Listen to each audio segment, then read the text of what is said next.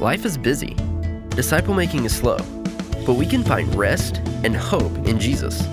Welcome to 419 Moment of Encouragement, created to bring you short messages, scriptures, testimonies, and prayers to keep us focused on the kingdom of God and His promises.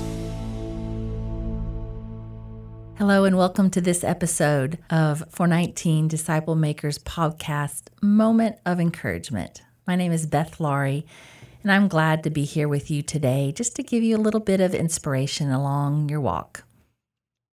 Many of us have experienced a moment when the Spirit of God came upon them in a powerful way. For some, this happened at a retreat as a youth, or maybe at a mission trip later in life. Others had an experience on a Sunday morning in worship service, or maybe at a Wednesday night during a Bible study. Some have felt Christ especially present while praying from the top of a mountain or crying over the sound of a crashing wave while standing on a beach. Whatever the circumstance, these moments can be life changing. We look back upon them as times of conversion, renewal, and revelation. We may feel called to do something, experience healing and wholeness, or receive peace about a decision. A commemorative plaque on Aldersgate Street in London contains the text of John Wesley's journal entry from May 24th, 1738.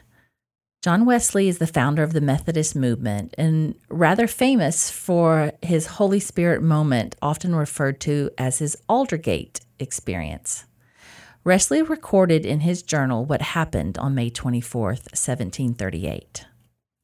He wrote, in the evening, I went very unwillingly to a society in Aldersgate Street, where one of the readings from Martin Luther's preface to the Epistle to the Romans, about a quarter before nine, while he was describing the change which God works in the heart through faith in Christ, I immediately felt strangely warmed I felt I did not trust in Christ.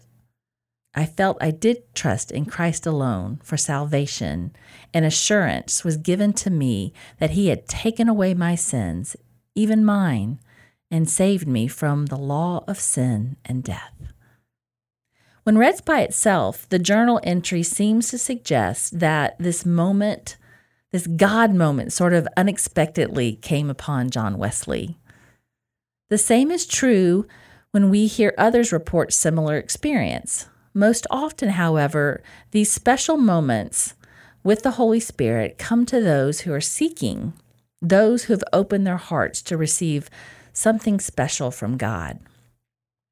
So, while God can come to us in any time or any form or any place, it is often when our hearts are prepared and receptive to the Holy Spirit that there is a stirring within us. Throughout his ministry, John Wesley taught about the means of grace. These are the things we do regularly to put ourselves in a place where we are open to receiving the grace of God. Those practices include individual and communal works of piety, works of mercy, like your private quiet time in the morning, your personal worship, or the sacraments, maybe visiting the sick, or standing up for justice. My encouragement for you today is this do the things that draw you close to God and prepare your heart to the movement of the Holy Spirit. As you and I long to hear from God, it is good to follow the example of John Wesley, who prayed, studied, and sought counsel with others. We cannot control when or where God will speak to us.